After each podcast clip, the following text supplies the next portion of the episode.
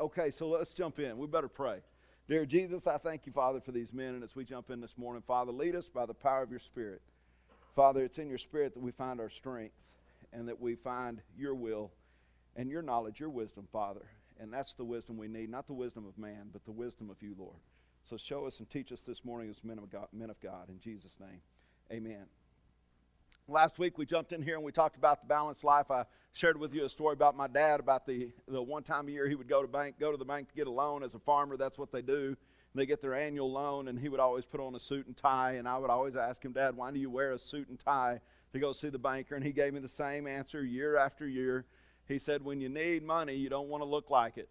All right, so he would go and, and get his loan, and that's that's who he was. And and so we're talking about the balanced life here because because one of the things that we've got to talk about and we've got to realize and have a recognition of is to have a balanced life, we need to look into our finances. Now, this is not a message about getting you to give at the church, man. If it were, I would be clear. That's a clear objective. We're going to talk about a clear objective today. But what it is, it's about, hey, God wants us to honor Him with all that we are, all that we have, and all that we will become in our lives. That's stewarding things. I said Sunday that we really don't own anything. Life is a gift to us, and we are simply stewards thereof. It's amazing to me how many people run around and say, This is my life, I'll live it how I want. Well, you didn't create you. I, I just hate to break it to you, but it's really not your life. You were created in God's image for His glory. So, what we're talking about here today in the balanced life is talking about our lives are created for His glory, and we should have a clear objective with our lives about how well we are stewarding it. So, last week I said, hey, you need to spy on your finances a little bit. Take a look at them, see where your money's going.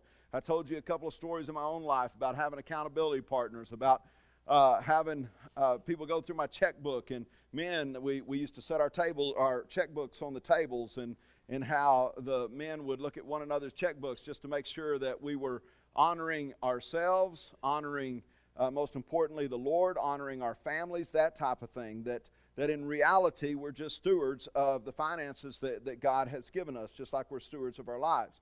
I talked about the laws of balance. I said the first one was what? We don't remember because it was last week. The laws of balance. There are three laws of balance in order for balance to happen. If I stand on one foot like this, all right, the first one is I need a reference point. Those, those of you who are policemen or ha- are in law enforcement, you know when someone's been drinking, what do you have them do? Walk the line, right? Show, show how they can stand on one foot. And then what you do is you mess up their reference point. When they're standing on one foot, what do they have them do? You guys have never been arrested. Y'all just a bunch of goody goodies. There, thanks, Audie. Yeah, yeah, yeah. You got You got to do this. You got to bring your finger over and touch your nose. Why do they do that? What they're doing is they're trying to throw you off your reference point. If I have a reference point that's out here, and look, this is easy. But then you change that. Well, it's not easy. Then you change it and come this way. You're changing your reference point. It's coming in, and now we're going to find out if you might be inebriated or not, right? And so you need that reference point. The first law of balance is a reference point. The second law of balance is this constant correction. There's constant correction going on. If you're balancing on one foot, what are my arms doing? They're changing, they're constantly correcting. So, in a balanced life, we're going to be constantly correcting some things, some behaviors, some things in our lives that uh, keep us in balance. The third thing, and this is where I'm going to go today, is having a clear objective. All right, having a clear objective. In, in anything that, that balance, there's an objective for that, that's got to be clear. Whether it's balancing a, a pole in your hand, you have a clear objective of constant correction and that type of thing but you know that this is what you want to do. This is where you need to wind up. Having a clear objective, we say it sometimes like this what gets your attention gets your direction, and eventually will get your destination. That's having a clear objective. So, as we jump in this today, if you had to sum up your financial objective or your goal in one statement, let me ask you, men, what would it be? Some of us would say, well, we need more money. Have you ever said that? I have. Well, let me ask you this question How much would it take? It's never enough. I, like I like that. Thanks, Bobby. Because the, the truth is, is that we'll ask ourselves, or we'll demand so much more. I had a young man one time that uh, I actually was going out to a farm, and, and I knew this young man, and he, he came off the farm, and I pulled him over, and I was going out to see the farmer, and I knew this was his hand. And uh, anyway, he gets out and he has his saddle in the back of his truck, and you know he's mad, and of course he knows me, and he's throwing a fit there. And I said, "Well, what'd you do?" He said, "I just quit."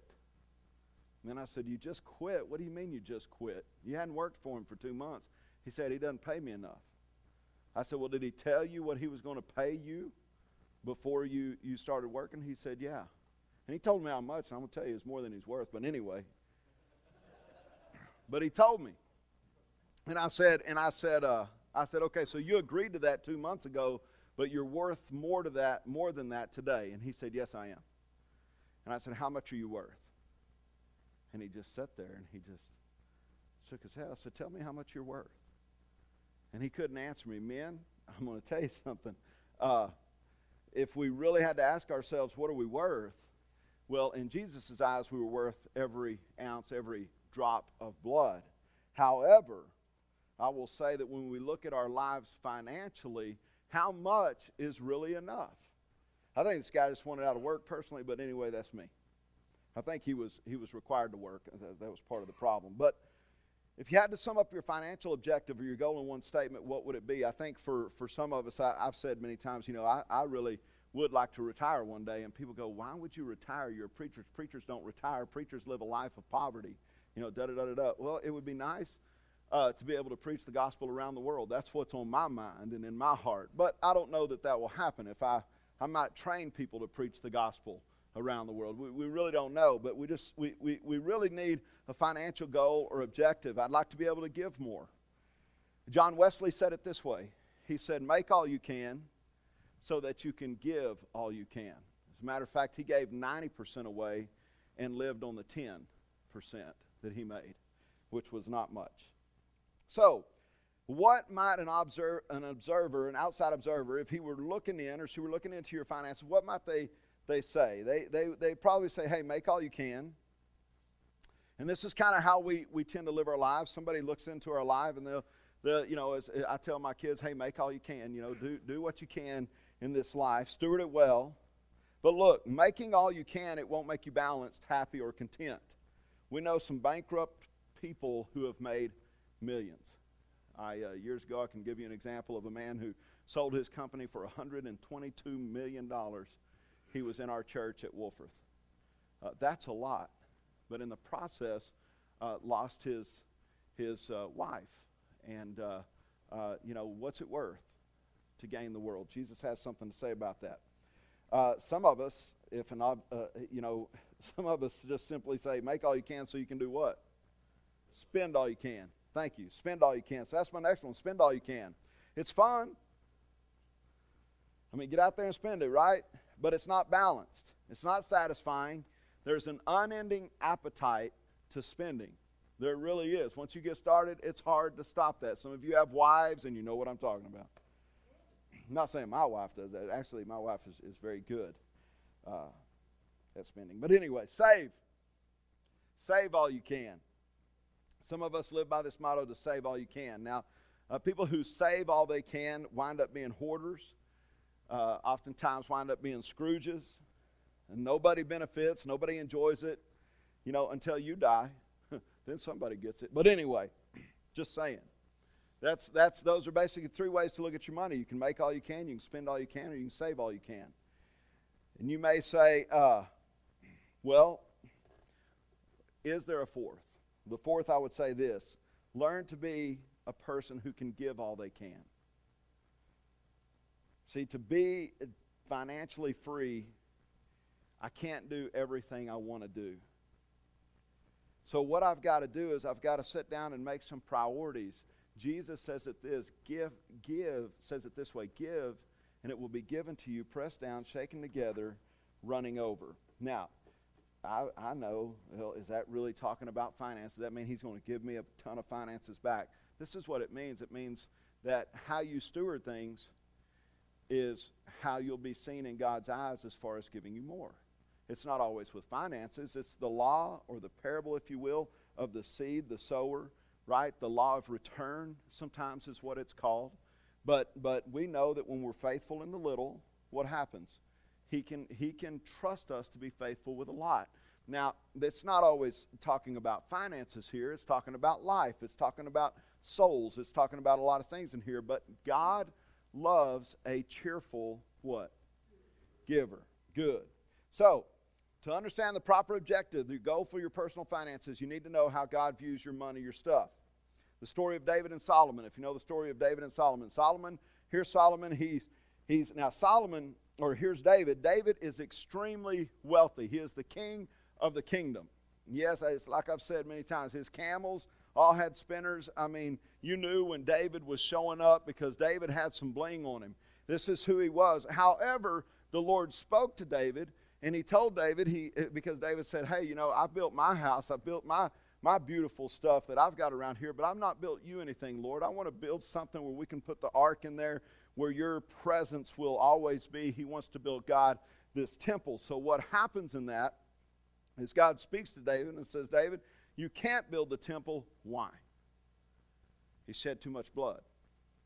That's, that's what he tells him. So God says, David, hey, uh, you're a man after my own heart, but you've shed a lot of blood. We're going to let your son build the temple. So David has to get everything ready. So First Chronicles 29, verse 10 is where I'm going to start, and we're going to move quickly uh, through this. David praised the Lord in the presence of the whole assembly, saying, Praise be to you, Lord, the God of the Father of Israel, from everlasting to everlasting. Yours, Lord, is the greatness and the power and the glory and the majesty, the splendor, for everything in heaven and earth is yours. Yours, Lord, is the kingdom.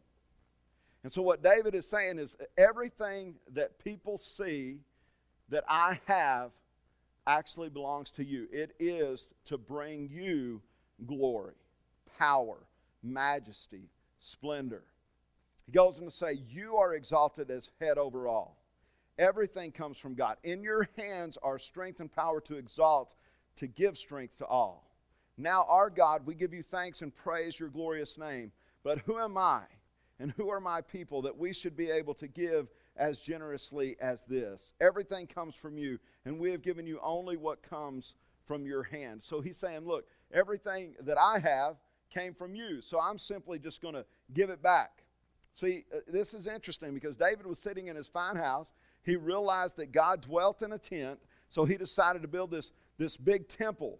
Now, David decided to get it designed and begin to raise the funds. Now, watch how much he brings in.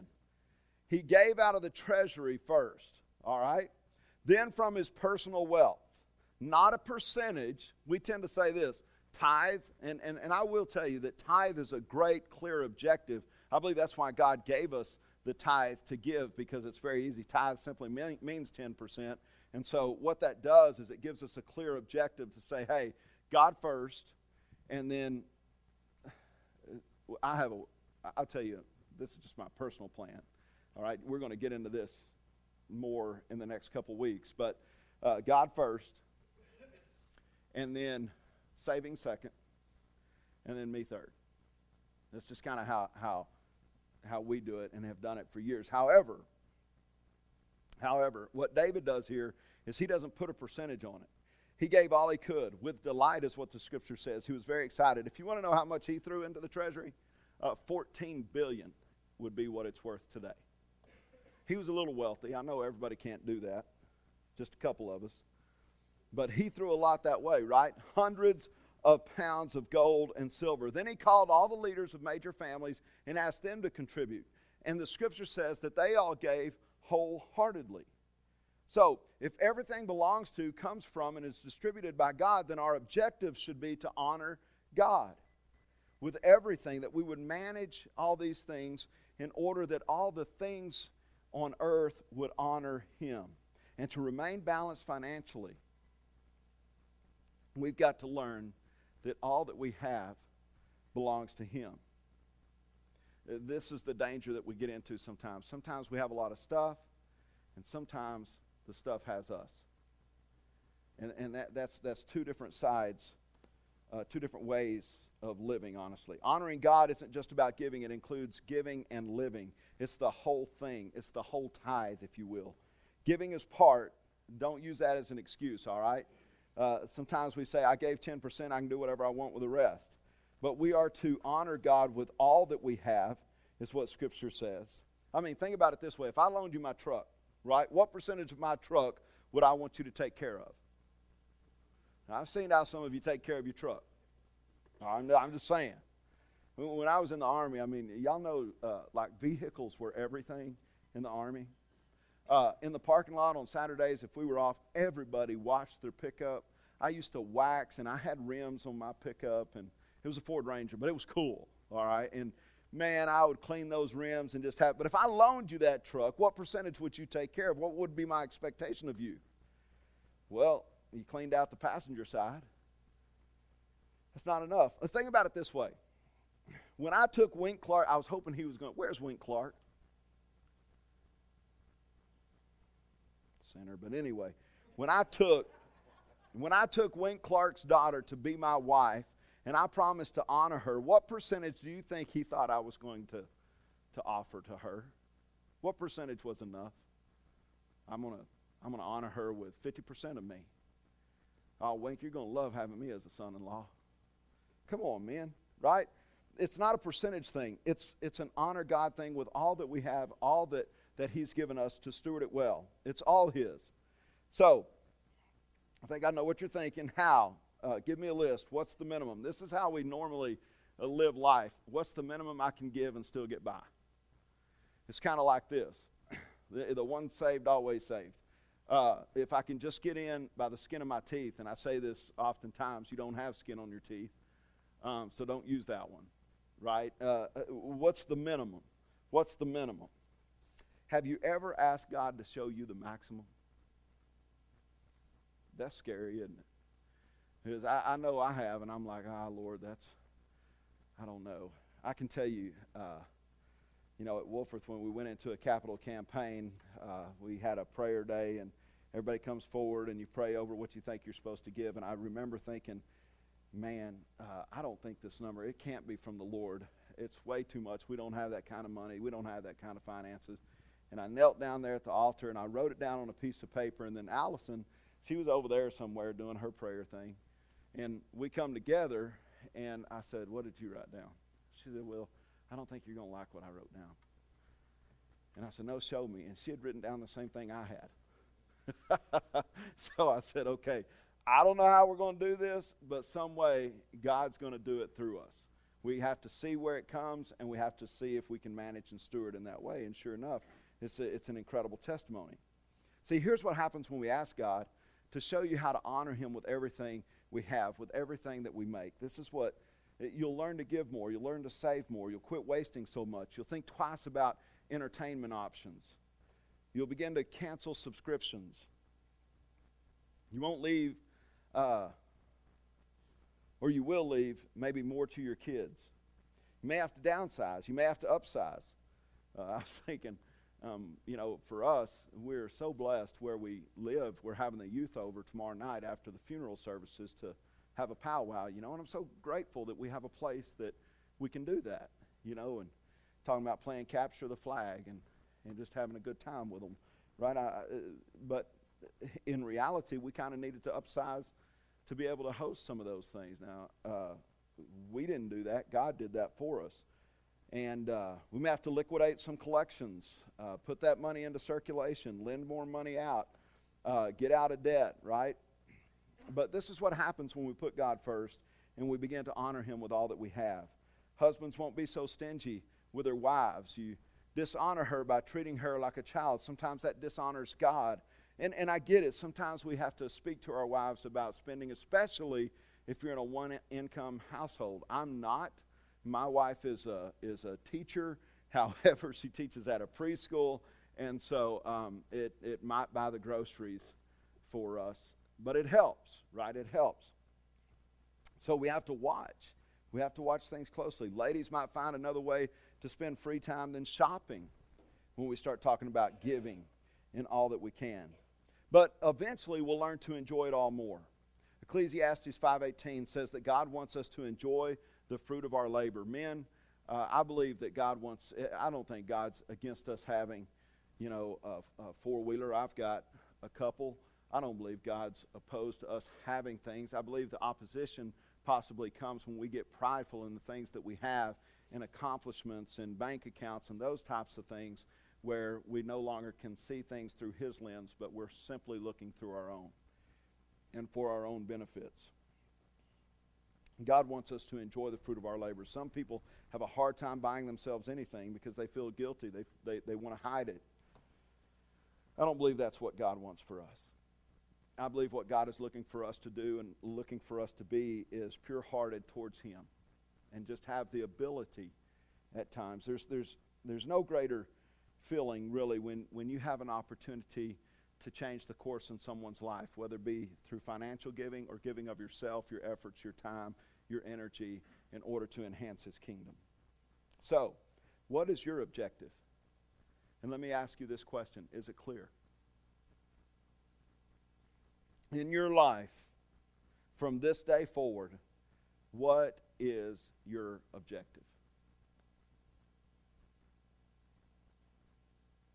What are you supposed to do with your wealth? What do you think we're supposed to do? Should honor God. What's our reference point? Where is it going? I know these are a lot of questions. Just stay with me. Do you have the attitude that everything belongs to God, everything comes from God, it's distributed by God? So, do you have the heart to honor Him with it? You know, there's uh, interesting story, and I'm going to end with this. And man, I apologize. I'm going to slip out this morning. I've got a ton of, of stuff to get done before 11 o'clock this morning, so I apologize to you, but uh, uh, I do my best work early in the mornings. And so I've got a funeral to write, and, and so I'm going to end with this. But I want you to hear, hear this. You know, back when the Crusades, actually, back long before the Crusades, uh, when Constantine, when Constantine uh, had his vision back in the uh, fourth century, third, fourth century there, and he has this vision. Uh, Constantine becomes a Christian, and he he uh, determines that all of the Roman soldiers and the Roman Empire at that time will become Christian because of this vision that he's seen. And so he he uh, of course meets with a priest and everything else. But as the story goes, he sent all of his soldiers out into the water to be baptized, and they were baptized with one exception. And the exception was their sword, because their sword was going to shed blood. They were not done conquering.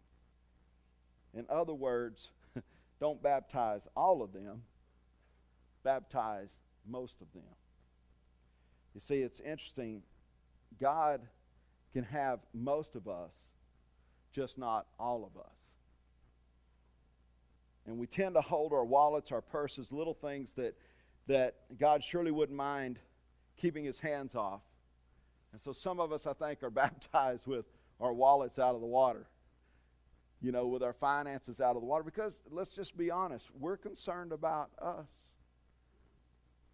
But God loves his children, and he'll direct us, and we learn to hear his voice more clearly when he becomes our one objective in life. Amen. Father God, I thank you for these men as we go through these questions. Lord, lead us by the power of your Spirit, for it's in your name that we do these things. You call us to surrender, and you call us to say those words, Thy will be done.